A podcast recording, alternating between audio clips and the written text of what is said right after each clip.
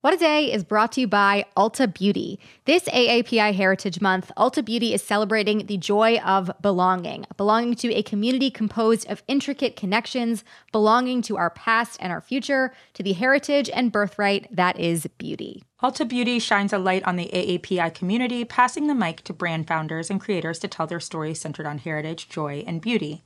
They carry AAPI owned and founded brands like Live Tinted, Peach and Lily, Glamnetic, Tree Hut, and more. Shop AAPI owned and founded brands at Ulta Beauty stores and Ulta.com.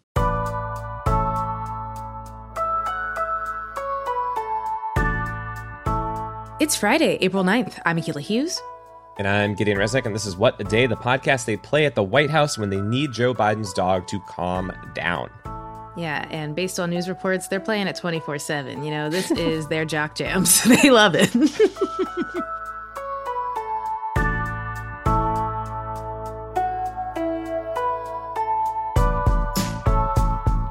On today's show, we give you an inside look at the military coup in Myanmar and then some headlines. As a reminder, that coup began on February 1st, and on that day, the parliament was set to hold its first session since the fall elections, where the National League for Democracy, or NLD, won a majority of seats. But the military refused to accept the results and detained leaders of the party in addition to other officials, including the NLD's president Aung San Suu Kyi. From there, the military swiftly began to take control of infrastructure, the media, and also suspended phone access and flights. Then later the same month, what had been largely peaceful protests turned deadly when two unarmed protesters were killed by security forces, including a 16 year old boy. There was also a protest in the form of a general strike on February 22nd, but with each passing day, the military has become more violent towards civilians. The military has now killed over 550 people and detained or tortured many thousands more, according to one human rights group. Among those dead, more than 40 children and basic information has been hard to come by for the people in Myanmar. Under the military's control, journalists have been arrested, non state owned newspapers have stopped publishing, and internet outages are frequent. But despite all that, Aye Min Thant has been able to report.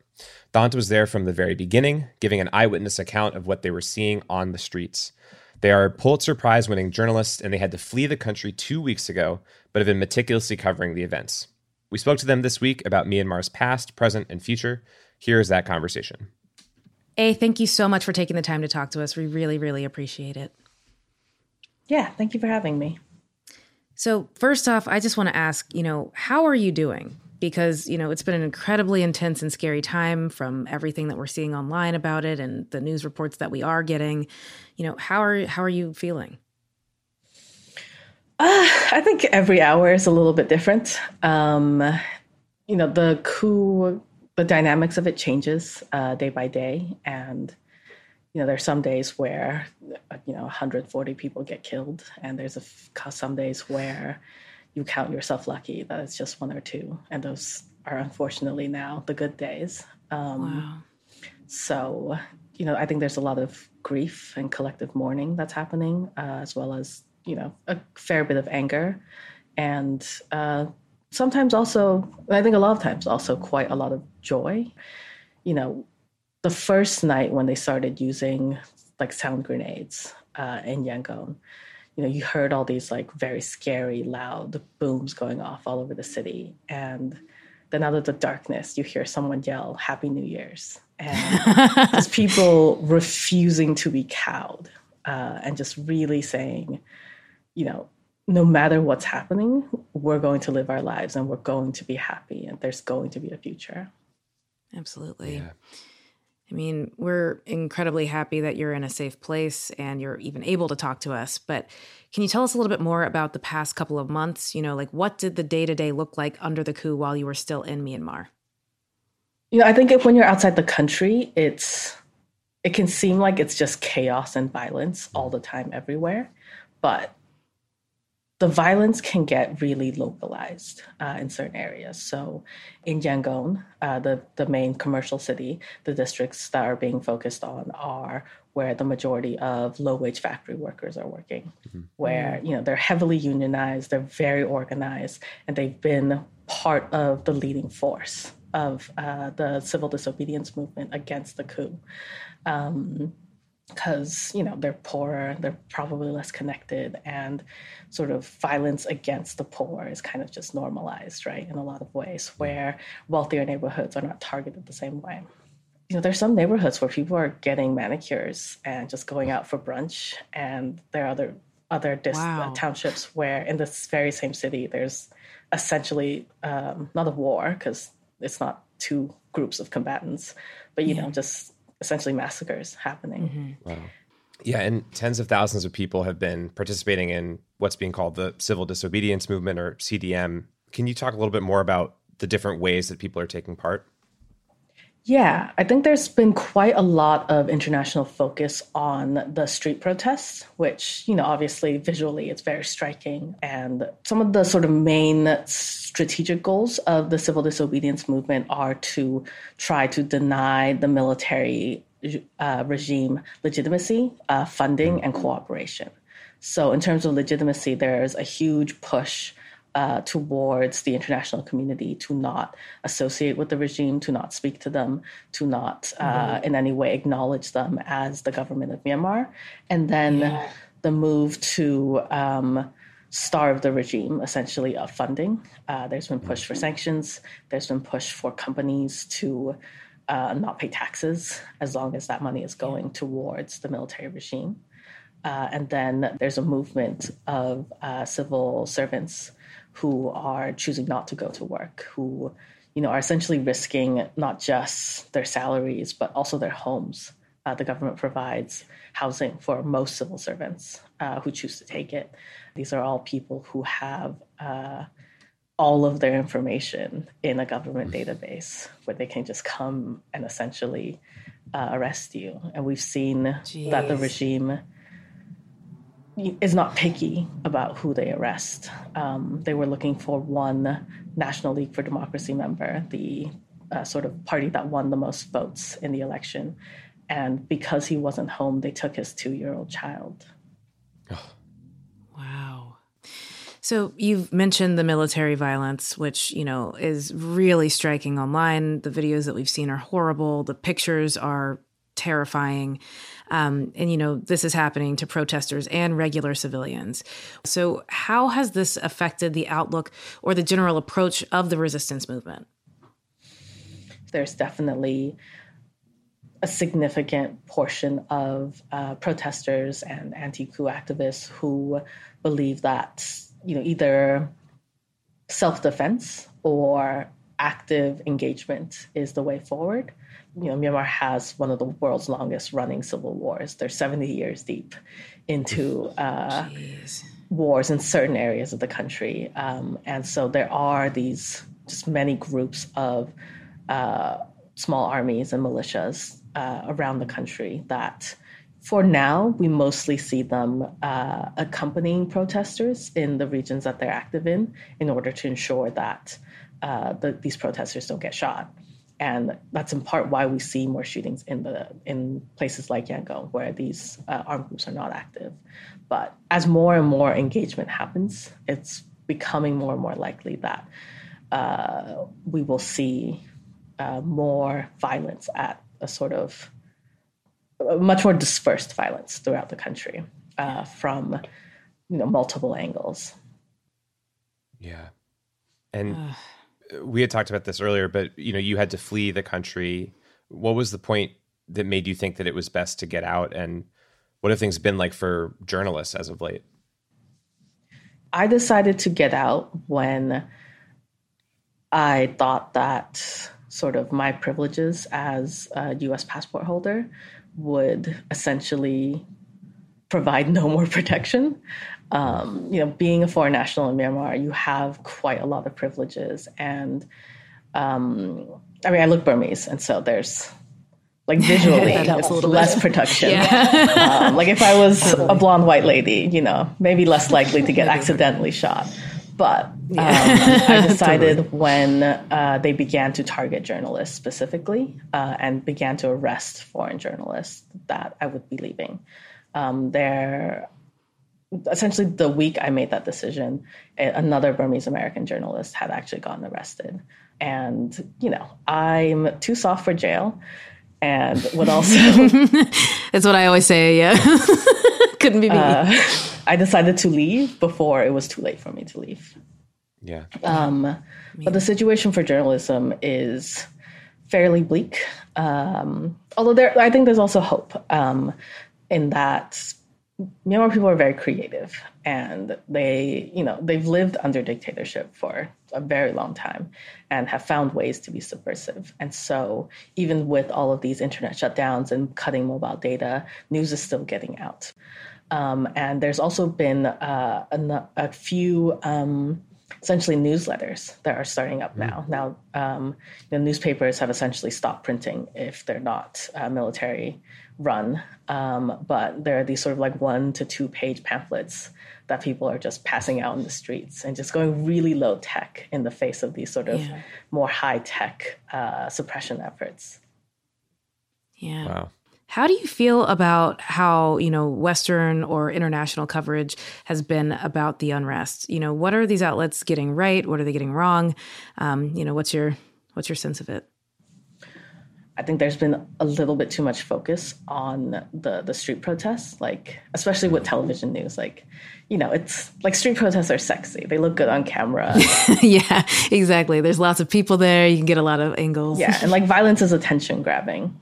Um, right. But you know, that's not the street protests are not where this movement is going to succeed or fail. Mm-hmm. You know, this is a fight for legitimacy, right, in within the country, but also on the international stage. And I really wish there mm-hmm. was more conversation uh, about that and sort of what is happening there, and uh, an ex- deeper exploration of the actors at play in Myanmar. Um, I think when we talk about Myanmar coverage, there's just so much focus on uh, how is the U.S. reacting, China, but I think in a moment where we're seeing like a people-led revolution and people-led yeah. movements all throughout the world, um, including in the U.S., it's really frustrating that uh, a lot of um, sort of mass media is really focused on like who are like what are the like the leaders doing the like the people who are not sort of living with the daily consequences.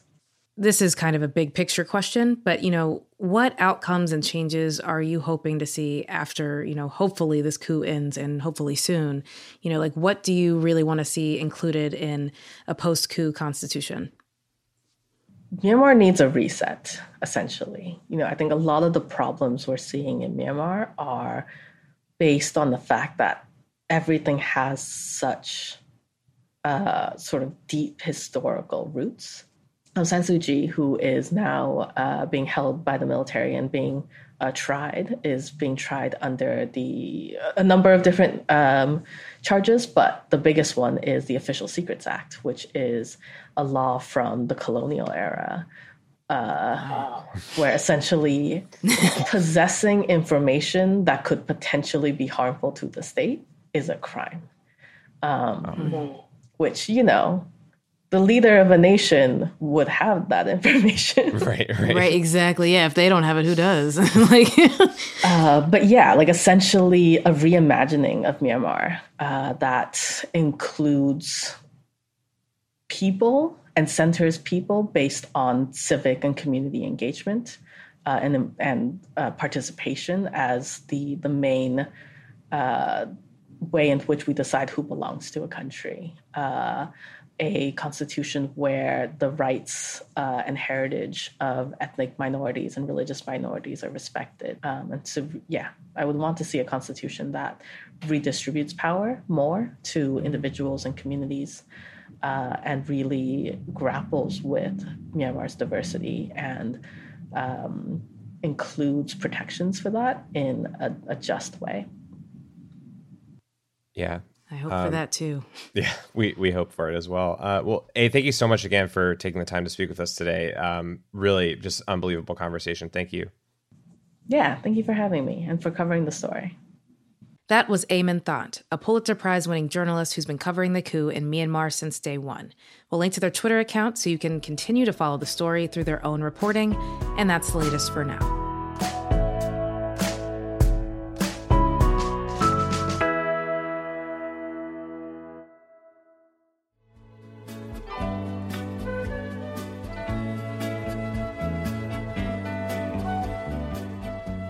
It's Friday, Wad Squad, and for today's temp check, we're talking about a brand new type of document forgery. Hundreds of people on places like Etsy and Facebook are now selling fake CDC vaccination cards. Ugh. These are the cards you get after your shot, and the idea is to sell to anti vaxxers who want to do things like get free Krispy Kreme or fly on a plane, but don't want to actually protect themselves or the people around them. 45 state attorneys general got together last week to demand that Twitter, Shopify, and eBay block the sale of fake cards.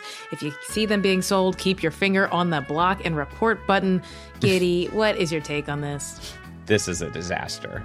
Um, I mean, in all kinds of ways. First of all, if you are a person that didn't want some sort of formalized vaccine passport to happen, this is the exact kind of thing that would make that happen. Because mm-hmm. if people are going to try to figure out who is and is not vaccinated to keep people safe in various settings, and you have a fake one that you're mm-hmm. presenting, buddy, you've earned yourself an annoying phone app. You've earned yourself some other thing that is going to ask for more information. And second, why would you pay for a thing that is free? The Right. vaccine is free. Right. exactly. The vaccine's free It helps you, but I guess you'll have this piece of paper that ultimately probably won't. And is, you know, I don't know how expensive they are, but I can't imagine spending more than 50 cents on a piece of paper. Like, I don't really understand. Uh, but, you know, these, these vultures saw a market for it and decided that, you know, it was their time. And also, you can't insulate yourself from the pandemic. What is step two Right. after you purchase one of these and then go to one of the places where you'd be faking to get in? You get sick because you're not vaccinated. Like, I, what is what is step two? I don't you understand. played yourself. Yeah, right. It doesn't make any sense at all.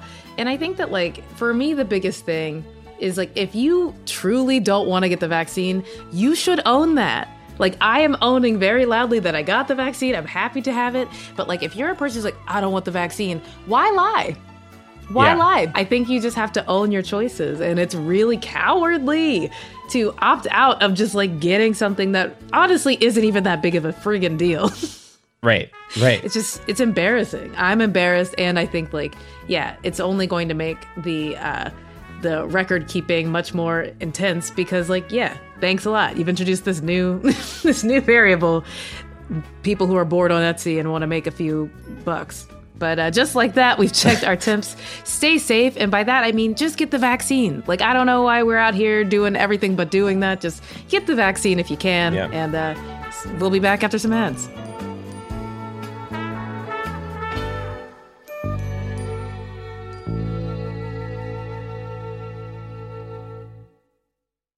What a Day is brought to you by Vuori. Vuori Performance Apparel makes the perfect Mother's or Father's Day gift. Everything is designed to work out in, but it doesn't look or feel like it. And they're incredibly comfortable and cute and just the perfect thing to wear when I'm working from home or out and about, mostly at home because I'm not out and about. Yeah, yeah. I will say I did not know clothes could be. This is I'm being dead honest. I did not know clothes could be as comfortable as they are before I had Vuori. Yes. Clothes can be so comfortable. Nobody told me. Smooth like butter, soft. so good. On the skin. I, I just love living in Vuori. Vuori is offering What a Day listeners 20% off your first purchase when you go to Vuori.com slash WAD. That's V-U-O-R-I dot com slash WAD. And enjoy free shipping on any U.S. orders over $75 and free returns. What a Day is brought to you by Monarch Money.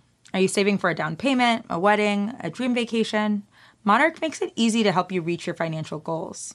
Monarch is the top rated all in one personal finance app. It gives you a comprehensive view of all of your accounts, your investments, transactions, and more all in one place. You can create custom budgets, track your progress towards financial goals, and collaborate with your partner. Really just makes it easy. After trying out Monarch for yourself, you'll understand why it is the top rated personal finance app. And right now, listeners of this show will get an extended 30 day free trial when you go to monarchmoney.com slash WAD. That's M O N A R C H M O N E Y dot com slash WAD for your extended 30 day free trial. What a Day is brought to you by Ramp. We are all looking for ways to simplify our finances. Isn't that the truth? Isn't that true? Lord, tax week, man. That is why there's Ramp. Ramp is a corporate card and spend management software designed to help you save time and put money back in your pocket. Two things we love to do. Love that. With Ramp, you are able to issue cards to every employee with limits and restrictions and automate expense reporting so you can stop wasting time at the end of every month. Wow, this is huge. Yeah. Ramp is super easy to use. Get started and start making payments in less than 15 minutes. And now get $250 when you join Ramp. Just go to ramp.com slash WAD, ramp.com slash WAD, R-A-M-P dot com slash WAD. Cards issued by Sutton Bank and Celtic Bank, members FDIC, terms and conditions apply.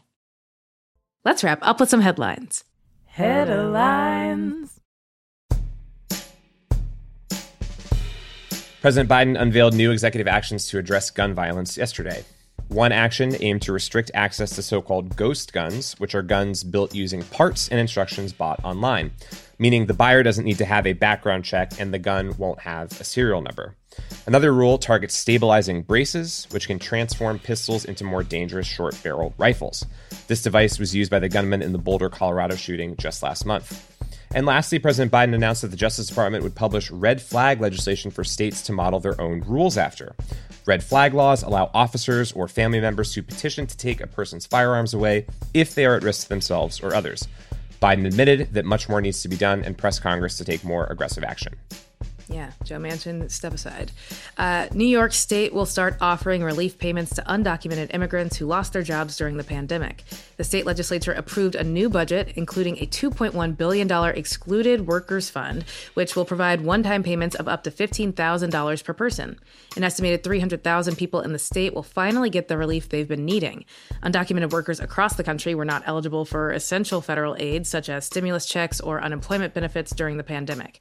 And many of them came out to protest for relief in the weeks leading up to the budget deadlines, with some even participating in a three week long hunger strike that ended this week. The Pandemic Relief Fund is one of the largest of its kind to date, even beating out a similar program passed in California last year, which only offered a one time $500 payment. There is hope that one of Trump's first acts of presidential earth destruction can be undone, as Secretary of the Interior Deb Haaland is visiting Bears Ears National Monument in Utah this week. So Trump shrank the monument by 85% in 2017, despite its great historical and religious significance to the Navajo and four other tribes. Navajo Nation has asked Haaland to help restore the monument to its original boundaries or expand it beyond them. Utah's Republican governor and other state leaders don't want that, saying they'd rather manage land locally. No DC elite is going to tell them that they have to respect native cultures in their own backyard. To get a sense of how the hands off approach is going, guides say that the 1,000 year old cliff dwellings in Bears Ears are frequently vandalized, while fossils and pottery fragments are looted. If you're doing that, you are a monster in my mm-hmm. book. Secretary Haaland is expected to recommend that the monument be restored to the 1.35 million acres that Obama designated in 2016. It's kind of weird that the Republican governor is so upset about it, even though Donald Trump was not local when he made that choice. so, yeah, I think you all don't mind DC meddling. Um, quick update in international pageant news. There was a major controversy during the televised Mrs. Sri Lanka competition this weekend, where a former winner and current Mrs. World took the crown off her successor's head and allegedly caused injuries. This happened during the televised award ceremony. Mrs. World winner Caroline Jurie came on stage and announced that the 2021 Mrs. Sri Lanka winner Pushpika De Silva was ineligible for the prize because she had been divorced. That rule does actually exist because every beauty pageant has its own bad quirks, but De Silva later clarified that she hadn't violated it. She and her husband were separated but still married, thank God. Uh, that wasn't communicated in the heat of the moment, and the crown was briefly given to the runner up. Following the Moonlight versus La La Land moment on stage, Mrs. World was arrested yesterday and later released on bail. This all could have been avoided if Sandra Bullock had been there undercover. Where is Miss Congeniality? We've been asking. I mean, Mrs. Congeniality is who they really needed. Um, and those are the headlines.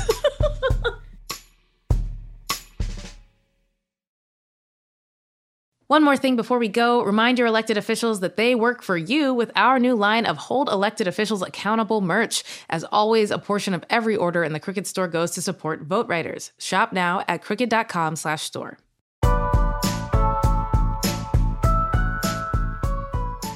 That is all for today. If you like the show, make sure you subscribe, leave a review, get a real CDC vaccination card, and tell your friends to listen. And if you're into reading and not just pageant rules like me, What a Day is also a nightly newsletter. Check it out and subscribe at crooked.com slash subscribe. I'm Akilah Hughes. I'm Gideon Resnick. And, And protect bears' ears. The real ones and the name of the park. You know, bears who have ears need to be protected just as much. Yeah. If there are any bears that are listening with their ears, thank you.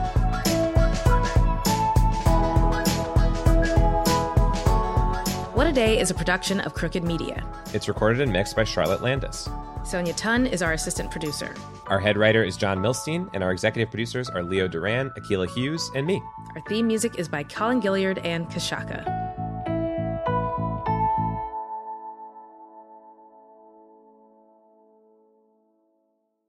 I'm Roman Mars, host of 99% Invisible. I love the book, The Power Broker, the epic biography of former New York City planner Robert Moses. So I'm breaking it down 100 pages at a time and talking to special guests about why this book matters, like Representative Alexandria Ocasio Cortez. I actually think if it wasn't for Robert Moses, I probably wouldn't have run for Congress. Listen to 99% Invisible's breakdown of The Power Broker every month on the 99% Invisible podcast feed. This show is sponsored by BetterHelp. Therapy is a safe space to get things off your chest and to work through whatever's weighing you down. If you're thinking of starting therapy, give BetterHelp a try. It's entirely online and designed to be convenient, flexible, and suited to your schedule. Just fill out a brief questionnaire to get matched with a licensed therapist and switch therapists anytime for no additional charge. Therapy is great for, you know, you know that thing that just is like sitting on your shoulder, you can't get over it, and you just sometimes need somebody to talk through it with. Therapy can be helpful for that, you all, okay? You got to get it off your chest, you know? And you can do that with BetterHelp. So visit betterhelp.com slash WAD today to get 10% off your first month. That's 10% off your first month at betterhelp, H-E-L-P dot com slash WAD.